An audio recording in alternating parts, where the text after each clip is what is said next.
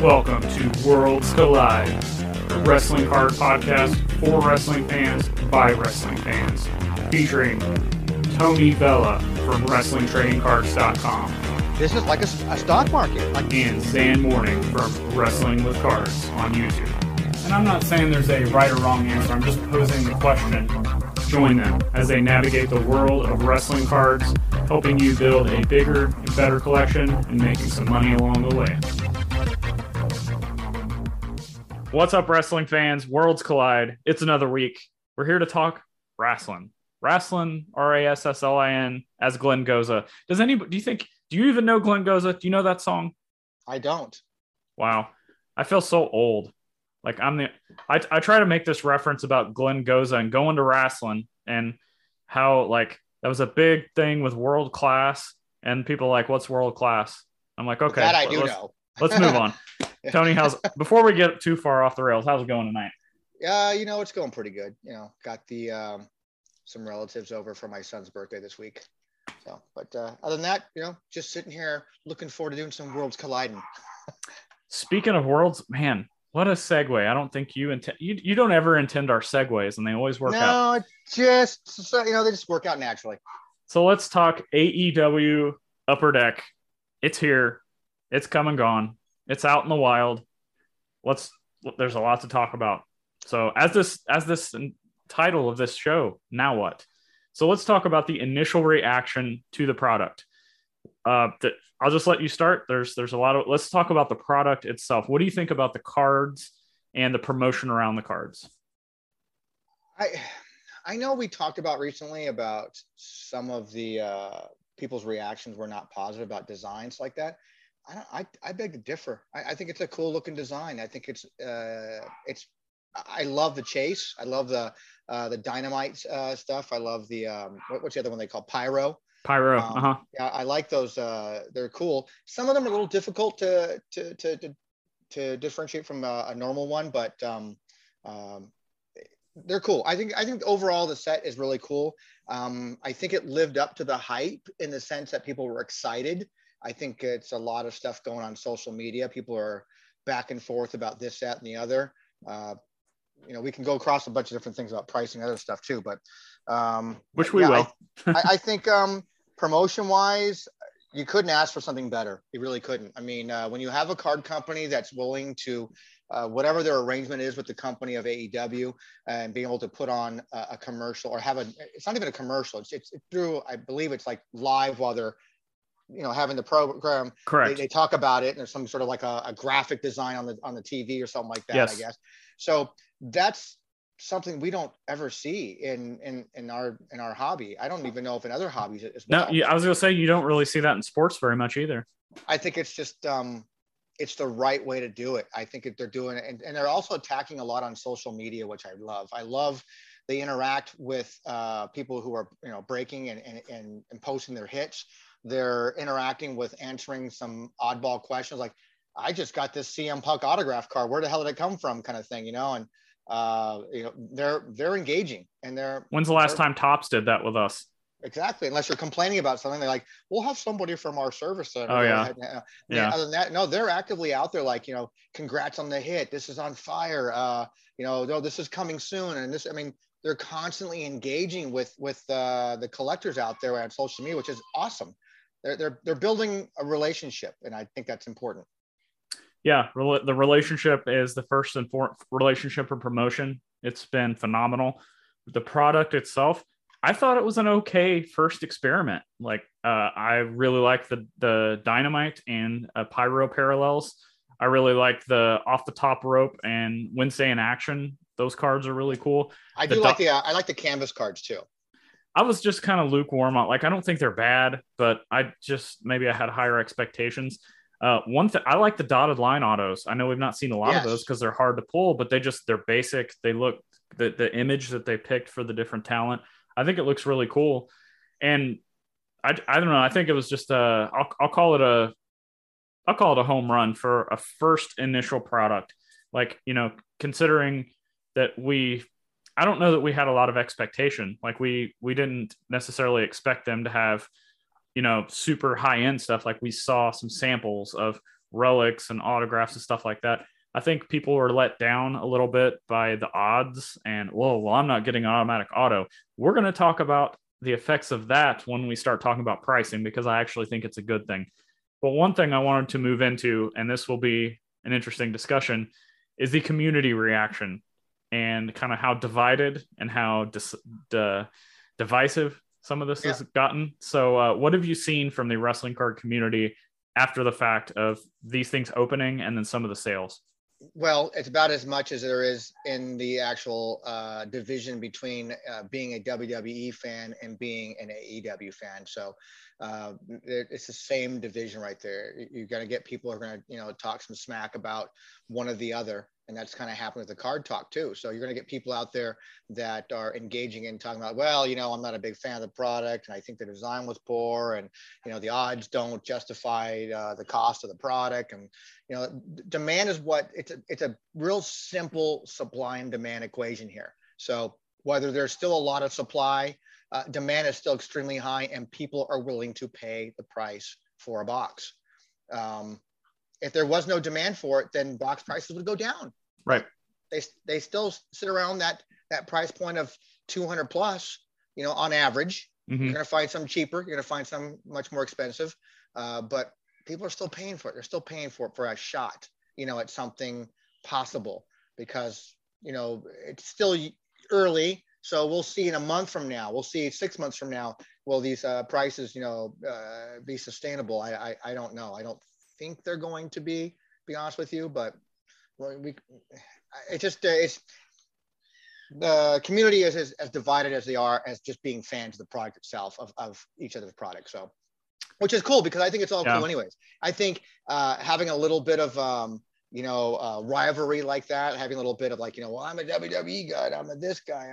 I think it's cool. It just they're talking Monday about Night Wars all over again, just in cardboard form. Cardboard form, exactly. Yeah. So they're talking about it. So, you know, even the bad press is still good press.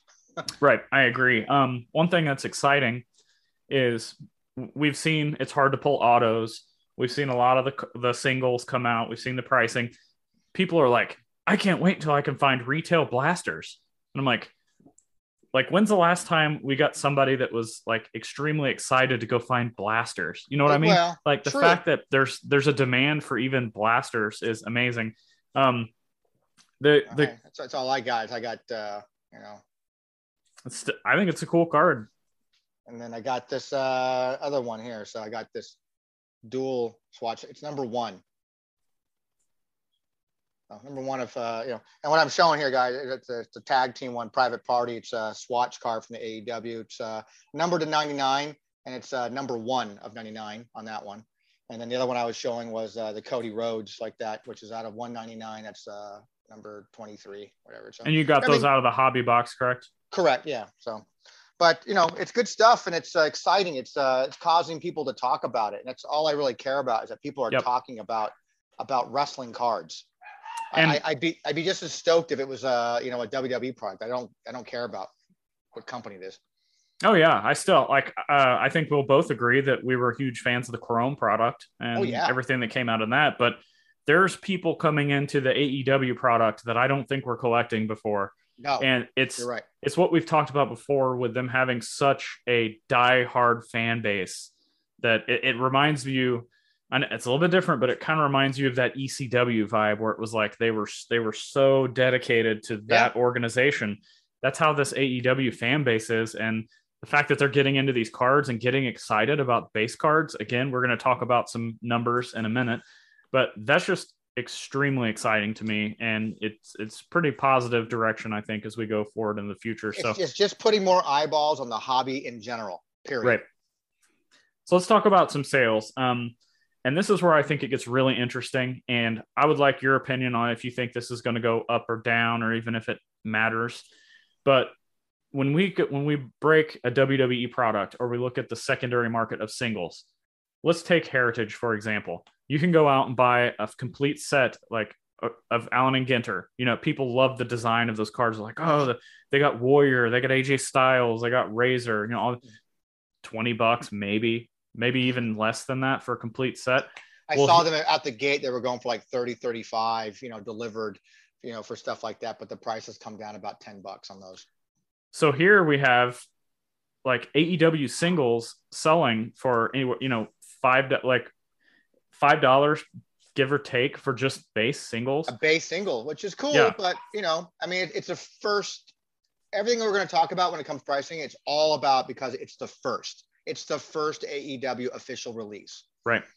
So one thing I looked at was the Pyros and the Dynamites, which I told you, I mentioned earlier, is one of my favorite parallels.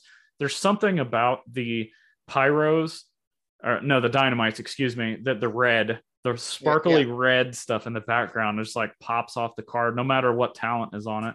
But those are selling, on the lower end, like $5 up towards $30 for some of the bigger talents. And then, those are a little bit harder to find. But then you want to talk about the autographs. How many WWE talents autographs can you go out and buy for like $5, $10? Most of these autographs are selling anywhere between 50 and then upwards of 300. And that is just for the average talent. When we're going to talk about some sales here in a minute of some of the bigger names that are going just ballistic right now. Anything on the base relics or random autographs before we talk about some of the big sales? No, the relics themselves are just, they're typical. You'll see a different couple variations. I saw a pink one, but for the most part, they all seem to be black. Have you pulled any of the actual ring mat cards? Did you pull any of those? I did not pull any ring mat cards, no. I haven't seen any. I've seen them pulled, but I'm wondering, I don't think it does, but it would be cool if on the back of the card, it specified what event it was from. I've talked about I've seen people actually building collections out around a relic ring mat set of an event they were actually at. And I was like, man, that's a cool way to collect. So it is a cool way to collect. It is. So let's talk about some really big sales. We had the Kenny Omega dotted line autograph. It was listed at $9,999. However, don't know unless you try. That's right. And the seller tried and got a best offer accepted of $2,500. This was confirmed by Tony on Twitter, not this Tony, at Cardboard Picker on Twitter. There's too many of us. There's a lot of Tonys out there. Remember that group, Tony? Dude, I'm gonna. If you were sitting right next to me right now, I would punch you in the face so hard. Oh boy, that was unplanned. All right, all this time that we've known each other now, and you haven't brought it up once. No. I'm glad it's out of the way now. We have never bring it up again. I think this is the first time we've had to mention that, and within such a small frame of time. But anyway, Cardboard Picker on Twitter, he actually pulled the card himself. And he confirmed it was paid, shipped, and delivered. This is a confirmed sale. There's a lot of people out there that wanting to discredit this sale and say, this card isn't worth $2,500. This card isn't worth $2. Or make the accusation that it's an inflated sale to kind of, to create a market value that's false. Right. No, this is from the guy himself who pulled the card, put it up for a ridiculous amount. It was accepted at what it was accepted at. Paid, confirmed, shipped, delivered. It is what it is. I don't care what any of you guys out there say. You can disagree with us, but it is what it is. Yep. Moving on. Britt Baker out of 25 auto, $3,999. Of course, that wasn't accepted. However, a best offer of $894.01 was accepted. When you put this stat on there, or this number, $0.01. 1 cent. Yep. Like I understood the $8.94 part. It's the 1 cent that threw me off. That's eBay for you. You know how those people are. But almost $900 for, that's great. Yeah, of course. It's a low number, 25. It's going to be, it's from the first ever product. I get the buzz on these prices. I get it. My question really is that we can, try to get into is, are they going to hold long-term value like that though? I don't know. Well, I've got one more to mention and then we'll start talking about some more numbers and Upper Deck in the future and Panini and some more fun stuff. MJF, 1 of 1 printing plate auto, $1,999.99. However, best offer accepted, $850. Really good price for an autograph printing plate. 1 of 1, of course, that you know, I know for a fact there's MJF collectors out there. So, you know, if there's a one-on-one, they've got to have it. So they're going to pay whatever it takes. Yep. So anything, we've kind of talked about some numbers now. Is there anything that stands out to you as positive, negative, indifferent? We've seen it's positive. Go ahead. Yeah. We've just seen it all over the board, from this is awesome to criticism in the community. So I've just, you know, overall now that we've kind of gone over some numbers, what do you think? The criticism really, I think, is coming from people who just aren't fans of the product to begin with, really. So it's just like a negative bias.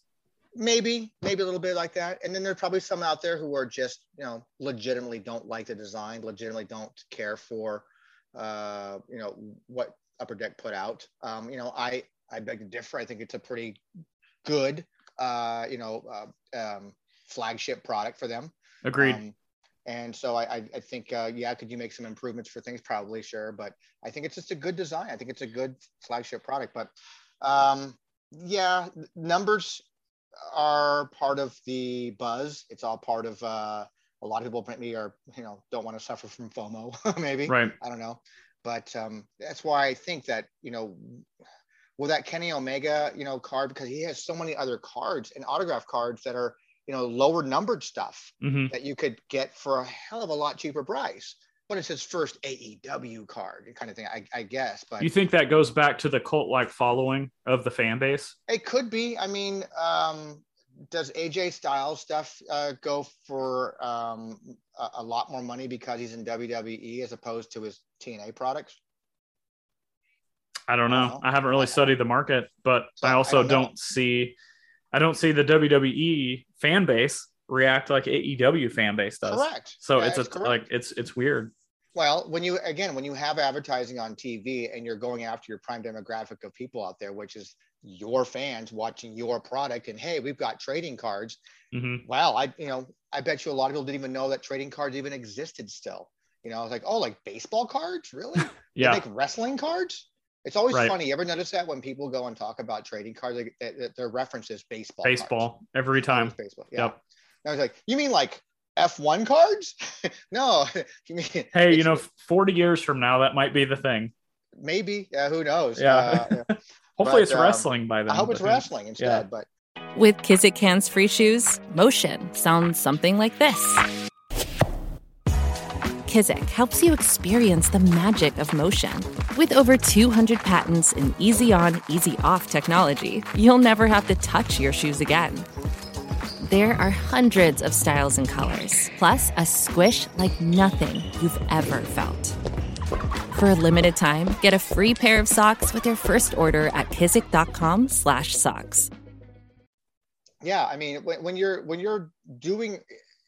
you're doing all the right things that Upper Deck is doing to promote their product by engaging on social media, by advertising live on their TV, on their episodes of Dynamite and stuff like that.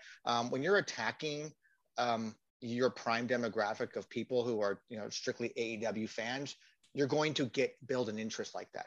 Mm-hmm. It just never happened with WWE. I don't know if it's because WWE wants, you know, an S ton of money to put a logo, Topps logo on their TV and say, hey, you know, pick up the new Topps Chrome, or you can get the new Roman Reigns autograph, or, you know, whatever it is.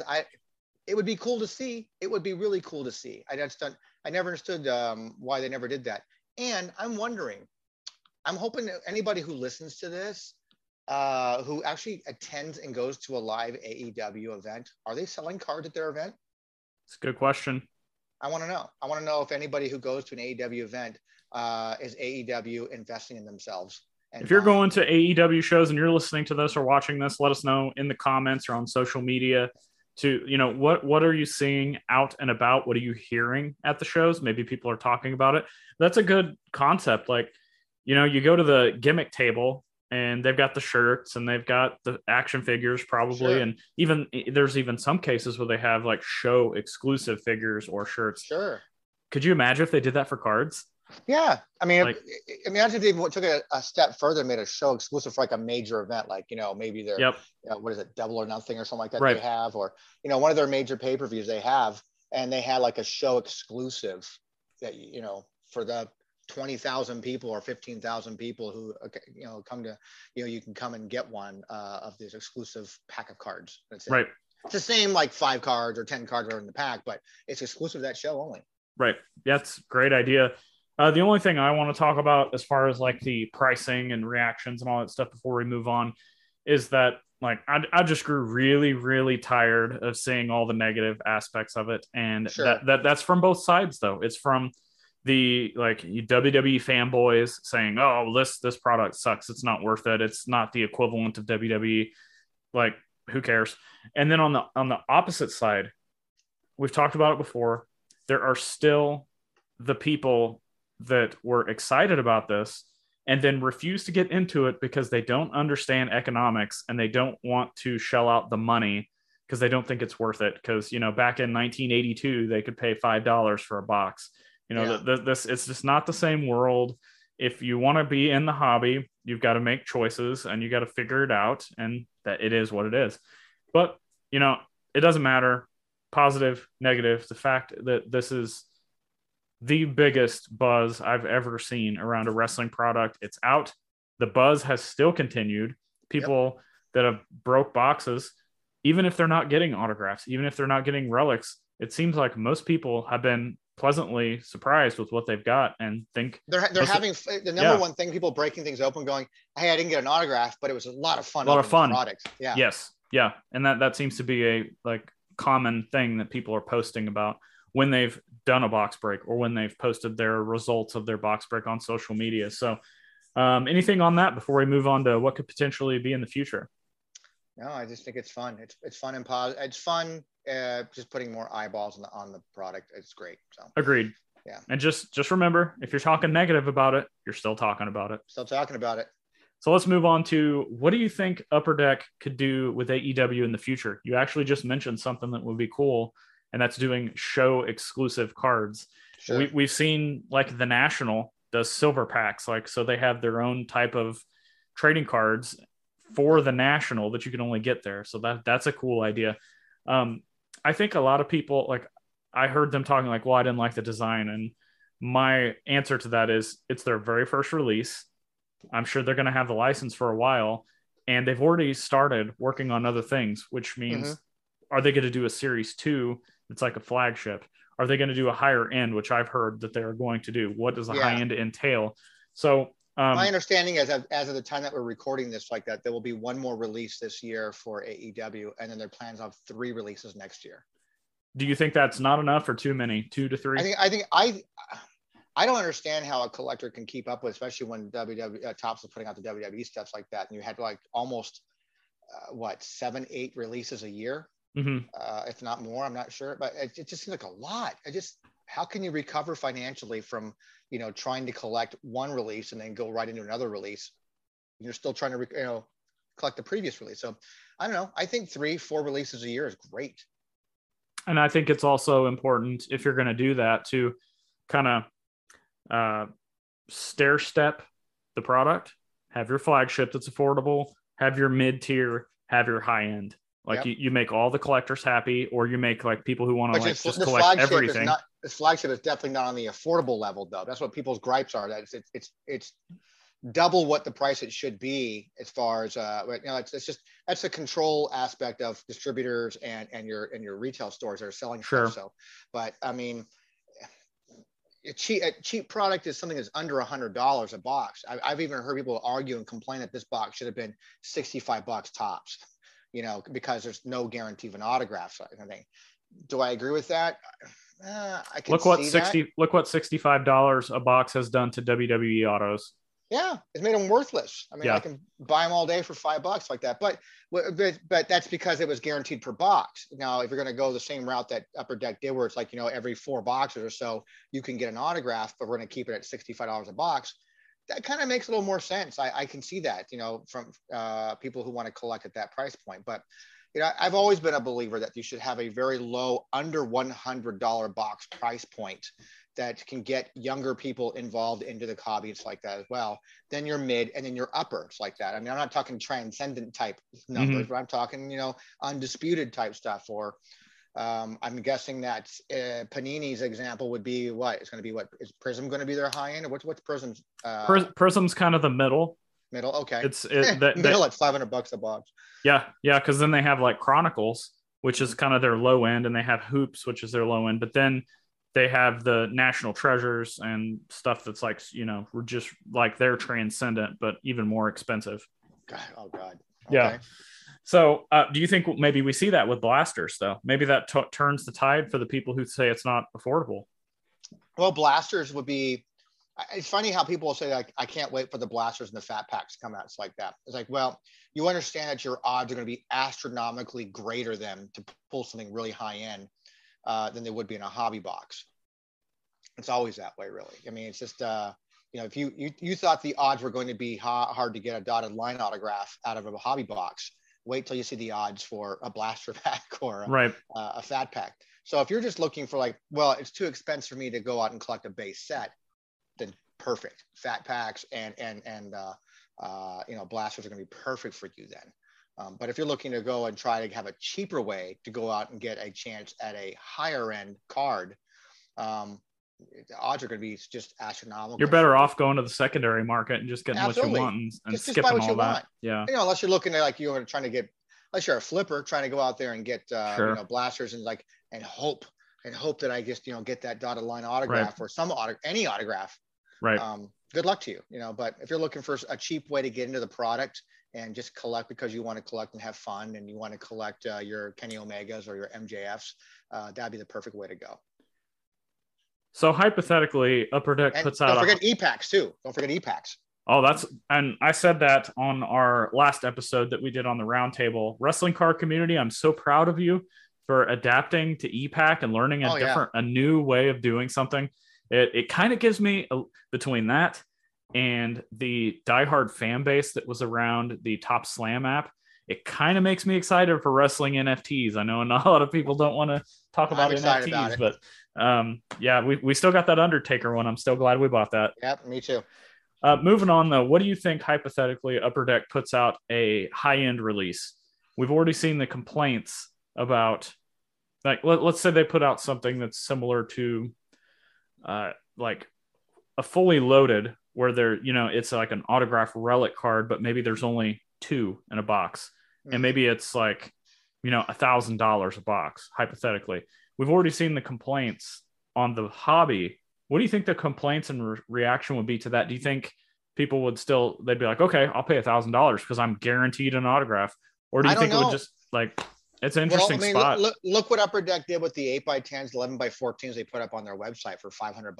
Mm-hmm. I mean, I'm sorry to say, I didn't see anything positive about that from a fan reaction online at all. It was one bitch and gripe after another about how overpriced it was to pay that kind of money for an 8x10 or 11x14 online. And as somebody who works, you know, my primary income for a long time was doing the convention scene and booking talent and selling 8x10 direct to the fan base. Yeah, I found that to be super high priced. This is me, my personal opinion. Right. If someone's buying them, good. I mean, that's good for Upper Deck, great. But I don't know if the fan base for AEW, if you want to compare them to ECW fans and being hardcore, yeah, their loyalty is one thing, but what's their income level? You know, and I don't know if their income level is going to possibly afford $1,000 box for a 2 hits. You know, type of thing. Yeah, that's a good point. One thing I would like Upper Deck to do, they have the licenses to create some of the highest end from like a secondary market standpoint and design. Mm-hmm. Two things that stand out that they could do would be the Precious Metal Gems, absolutely, and the Exquisite, which is generally it's a patch, it's a small patch and an autograph with a smaller picture. Anybody that's unfamiliar with Precious Metal Gems or Upper Deck Exquisite cards, you can go Google those. There's some really high-end LeBron Exquisite rookie cards on there. And the Precious Metal Gems, I mean, I'll take a second to talk about Marvel. The Marvel Precious Metal Gems market right now has exploded beyond belief. And all they've got to do is take that same basic design and put MJF or Sting or Darby Allin on there. And they've got a hit. Yeah, they've got a hit on there. And they've almost got that with the Dynamite parallel. It's very, when I look at that, I'm like, I could kind of see some Precious Metal Gems vibe or some Kaboom. I know that's another big one in the sports card world, but I would not be surprised at all if either or both of those becomes an available product line down the line. I mean, I listened to the Card Foundation interview with those guys, and you know, they sound like they have a lot of cool things that they're looking forward to bringing to the collectors out there. And I it's got to be one of them. Yeah, if they do either an Exquisite or PMG, like, I'm in. I don't even care. You could give me the lowest jobber on the card, and I'm going to be interested in whatever they've got. So it's going to be interesting to see. Is there any kind of designs you would like to see that's maybe an AEW centric or something that you haven't seen done in wrestling cards that they could take advantage of? Well, I mean, design wise, I've never been a person that's, you know, I know we have our fantasy things when we do This Is Your mm-hmm. Card segments. So like that's like, get to be a little bit creative on that, but I've never really been overly critical of people's designs for the most part. I mean, we obviously have our things we like and we don't like, but I'm more interested always about, from a trading card side, is, you know, their marketing of stuff and getting more people into the hobby. So the fact that Upper Deck is, you know, stepping up to the plate and doing advertising beyond what we've ever seen before in wrestling cards is exciting to me. And I'm curious to see if they continue to keep wanting to do that, and if they have other plans on how to market themselves with that when it comes to this market of AEW fans. But design wise, no, I mean, Precious Metal Gems are always great. Exquisite SPX would be kind of cool. Oh yeah, that would be good. You know, I don't have a real. Those all just equal big dollars to me. And although to me, there's nothing in the product that I'm going after to collect. I only got the initial one because it's the first one. That's it. Mm-hmm. But no, I've got nothing that I would look forward to. But I guess depends. You know, I opened a couple boxes of this flagship stuff, and I like the Dynamite, I like the Pyro line. I think it's really cool. I just love that this kind of pop, you know. And yeah, I don't know, Precious Metal Gems, I'm, you know, maybe I. Oh yeah, like I'm a sucker. Like I keep saying hockey Precious Metal Gems, and I'm just like, oh, I don't even like hockey, but look at these cards, like they're amazing looking. But then, I mean, you got the Marvel ones. I don't collect anything Marvel like that, but I'm like, I'd take a Spider-Man. Yeah, that's exact. Like, and that's what I'm thinking would happen with wrestling. I'm always talking about how wrestling is character based, yeah. And all it would take is somebody to, you know, latch onto some sort of character that they just happen to see on TV one time. And the like me, if you did a Precious Metal Gem of like Abaddon, I'd be like, oh okay, my gosh, that, I take it. Yeah, yeah, red PMG with Abaddon, red all over, like that'd be great. So. You've mentioned that you think maybe the price's popularity might come down a little bit. Let's talk about the current landscape of wrestling cards. In the next couple months, we've got Topps, straggling releases coming out. Yep. AEW just came out. Then we're going to have Panini coming out with Prism. So with all that being said, where do you think the Upper Deck is going to stack as far as popularity? Do you think this is going to be something that we continue to see for months, the just kind of buzz around it, people breaking boxes and pulling autographs? Do you think that kind of steps aside when we start seeing more Topps and Panini stuff coming out? Where do you think we're going with that? Well, it's like having a new release of a movie coming out. So, you know, you got Spider-Man, you know, out there dominating the box office, and then something else like Scream comes out. It's going to take a big chunk of, you know, people who've already had several weeks of watching Spider-Man. So, I mean, you're going to, Upper Deck is, you know, strategically putting out there, here's hobby. We're going to wait a couple of weeks. We're going to put out, you know, retail. We're going to wait a couple more weeks and put out some fat packs. We're going to wait a couple more weeks, put out some EPacks. I mean, they're kind of strategically, you know, stretching it out over some time so that people can kind of fully ingest it, you know, putting them in action figures, putting parallels in action figures. I mean, great idea. They're kind of just stretching this out over time, which is great to keep that interest level, keep going. But yeah, so when I think that we've already expecting to have Topps Finest, we're expecting to have women's division coming out. So we got those coming out. We know they're coming. So yeah, people are going to kind of like, well, I'm going to grab them. That's still going to be, you know, what it is. When that Prism set comes out though, that's going to take a lot of thunder away from the AEW product, I think. But I think it's got legs, man. I think it's got legs. And depending on how soon they put out their second AEW release. Yeah. Looking at probably end of summer, I think. For that. That'd be a good time. Get people to recover from spending so much on the hobby boxes. Yeah, I mean, I don't know if a card company thinks in those terms, like, you know, let's be cautious of our customers' wallets. No, probably not. Yeah, I don't think they care. It's like, you know, we're going to put out product, and they're going to find a way to get it. Pretty much, yeah. And it's like selling crack, man. Accurate. I don't know. So it's just I think it's got some legs. I like the way they're kind of directing this again at the different levels and how they're releasing product. But I don't think the WWE from top stuff is going to be overly hurtful to the AEW brand. It's that Prism set. When Panini takes over, that first set comes out, that's going to be like, everyone's going to talk about that. And as we've talked about in previous episodes, we're going to have a lot of new eyeballs coming into that market now because they're used to that Prism line.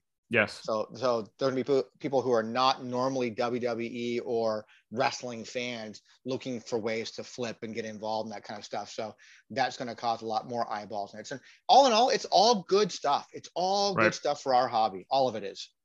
I have some interesting opinions. I think that this straggling WWE product is actually not going to be that popular. I think the people who are still looking for the specific wrestlers they collect, if they're, you know, into Roman or Sasha or Becky, who, you know, the general names, they're still going to want those products. But I think people know that Topps has lost the license and they're just kind of like, okay, whatever, we're moving on. AEW's got so much steam right now. And with the fact that the odds are so hard to pull some of these cards, I think people are going to continually be searching, whether that's on the secondary market, whether that's continuing to buy hobby, waiting on blasters, whatever it is. I think people are going to be just ripping so much of that and talking about it so much that it's going to continue for a while. Let me ask you about that, though, because you said the odds, people continue, everything's like that. Do you think that's a purposeful strategic plan by Upper Deck? Could be. That we're going to insert our autographs at a certain level that makes them so difficult to come by that collectors are going to go out there and it's going to create a higher value on that. Could be, which I think is smart. Like of course it's smart from their perspective because they sell more boxes, but it's also on the secondary market. You know, again, we've talked about these WWE autos where you're guaranteed 5 per box. Okay. Well, when you pull those, they're worth $5 maybe. Yeah. With these, you're talking, you know, close to $1,000 on the low end, probably, on a lot of these autos because they're just so hard to find. And there's so many different types of fans in AEW that like different talent. Even some of them, they're not even that big a star, but they're just such a huge fan of, you know, this wrestler, or that wrestler, or this tag team, or the manager. I saw somebody putting together a Tony Schiavone parallel, a rainbow. I saw that. That was awesome. That's amazing. Like, I'm telling you, the AEW fans are just like, they're so much different than the WWE fans as far as their rabidness. So I think this is going to continue. But you also have a cross fan base too. Who are just strictly collectors. Like, I like to collect. Like, I'm a fan of both products, or I'm kind of a fan of both products, but they're into to collect as well. So they're just wrestling fans. They're just wrestling fans. So, like, you know, there's a Tony Schiavone collector out there. Like, I think it's so cool, like going after, you know, their version of like a rainbow almost of the Tony Schiavone stuff. It's just so cool. It is. I love that it's pulling those kind of people into the hobby. So the interesting thing I think is going to be, you talked about Panini Prism. I still think there's such a huge divide that's probably only going to grow between AEW and WWE. So I think a lot of those AEW collectors, there's the ones we just talked about that want to do both. But if they don't watch, because I see people that are like, I don't watch WWE anymore, but I don't miss an AEW. Like, I don't even miss their dark or whatever. So I think those people are going to be out. But I think you could potentially see the WWE Prism stuff even, you know, 5x the value of this AEW stuff because it's the Prism brand. It's like you said, the new eyeballs from the sports card world. They know right now Upper Deck only does hockey, and they used to do baseball or used to do basketball, but they know Prism, and they know Prism's been putting out high-end basketball for years and high-end football for years. So, do you have a personal preference on what you're looking forward to out of all of these releases coming up as we start off 2022? Well, I mean, I was looking forward to AEW. You and I both were. I mean, we went in and split a case with each other, you know, and, you know, for various reasons. I mean, but I mean, I'm not overly thrilled about what's left of the Topps WWE stuff. I mean, am I going to get a box or two of those? I might, you know, depending on my LCS, if that, you know, what kind of deal I can do with them. But, you know, I'm probably not going to get a box of Prism just because I think it's out of my price range right now. You know, unless something happens between now and then that allows me to go ahead and splurge on that. I think my wife might kill me otherwise. You know, there's the slim chance too that we could be shocked at the price point. Oh, 100%. I mean, you know, who knows? I'd love to be shocked. I mean, I could be shocked either way. I could be more shocked that it's got a $1,000 box at the gate, or it could be a $200 box. You know, who knows? But I don't know. I mean, I obviously, being a player collector of Dexter Luma stuff, you know, if he's in that product, if he's still in the company, I mean, who knows? They're laying off. No kidding. But, you know, I will obviously be interested in that. I'm going to be the guy that probably be out there saying, if you got Dexter Luma stuff and you got a reasonable price on your stuff, I'll be happy to take it, you know. But, you know, that's kind of where I'm at with that. Yeah, I'm kind of with you. I'm interested in seeing what happened to the buzz with that and how people kind of react to it. But for me, it's not going to change the way I collect. It's not going to change the way I do anything. It's just another product to me. I am excited to see. I feel, you know, you talked about how, like, WWE had so many products that, like, you couldn't keep caught up with. That's kind of how I feel with the Karrion Kross stuff right now. Yes. I have to call him by both names because the card says one, but he goes, you know. Oh, you know, you put all three together, he's KKK. Oh my God. Oh my goodness. But, like, I feel like I'm just trying to catch up on all these releases, and then this set comes out and this set comes out, and like trying to, like, but doesn't it make it easier to be a player collector in that respect then? Because it's like, I only have to focus on this one guy. I don't have to focus about. Oh yeah. But it's, the problem has been all these releases so short, so close together. Yeah, true. That it's been so, but I'm looking forward to see what he's got. And then after that, like, I'm just excited to see what else does AEW come out with. And then what is this, like, the thing for me that's going to be Prism, and you know they've got to do it, but it's going to be the legends for me.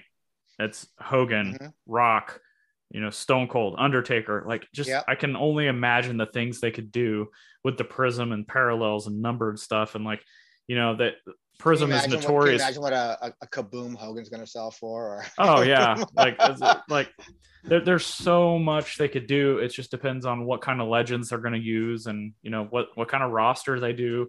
Are they going to have actually player worn stuff? Because at last year we've seen some manufactured patches showing up. They weren't even player worn, so it's going to be interesting to see what that happens. But you know, as we close out the show, get ready, like. Strap yourself in, put your seatbelt on, get your popcorn ready. It's going to be a heck of a year for wrestling cards. So, thank you guys for listening. Thank you for being part of the wrestling card community. Like I said, it's going to be a great year. Hopefully you're going to stick with us. Regardless of what you're listening to us on, please subscribe. Leave us a review. Say it. Tell us we suck. Tell a 5-star Dave Meltzer review because you like us so much. Tell a friend about the show. We started making all this content, whether it's videos, podcasts, you know, Tony's checklists, no matter what it is. We started this for education and to just expand the hobby and have fun. So hopefully you guys are going to stick along with us through the ride through 2022, and we're going to have some fun. You got anything else before we get out of here? Yeah, just the usual. You can go and check out everything to follow WrestlingTradingCards.com at WrestlingTradingCards.com. That's where everything is at, social media wise, the bottom of every page of the entire website. As of this recording, I just started doing, we're going to be bringing all the images back. It's going to be a long process. It's going to take some time because it's just me. But I'm working on it already. I found a simple solution to kind of host the images. So still the ability to go ahead and comment and have good discussions about each individual image too. So all that stuff is coming, but everything you want to follow for WTC is going to be on WrestlingTradingCards.com. And let me also say, there is a donation button in attached to WrestlingTradingCards.com. There is, all in the Twitter page like that, but that's just there if you. It's kind of like a tip jar. It's a tip jar. Yep. If you like what you see, like what you hear, feel like you want to help in some way, shape, or form, I'm not opposed to you know, helping out, because the site does cost money. Let's put the content stuff aside and the time that, you know, I take away from the family to do this stuff like that. But the site itself does cost money, and it's something that, you know, I fund out of my own wallet every month. Now I'm on an annual plan. So, you know, God, oh my God, coming up in May this year, going to have be 1 year since I've switched everything over. So I'm going to have another, we got to pay for it again. Oh my God. So, you know, anything that can be helped to keep the hobby growing and to help the informational type stuff, like our website going, it's always helpful, but, you know, never required. Just, if you enjoy it, even just saying thank you, or just saying, I enjoy what you guys are doing, is always helpful. I mentioned the tip jar because the more we get, the more we can do, whether that's content, whether that's giveaways, whatever it is you guys want. The more you support us with monetary perspective or with followers, just sharing the word, building the community, the more engagement, the more we can do for you, the listeners and the viewers. We thank you for spending your time with us today. Please subscribe, tell somebody about the show, keep collecting and having fun. We'll see you.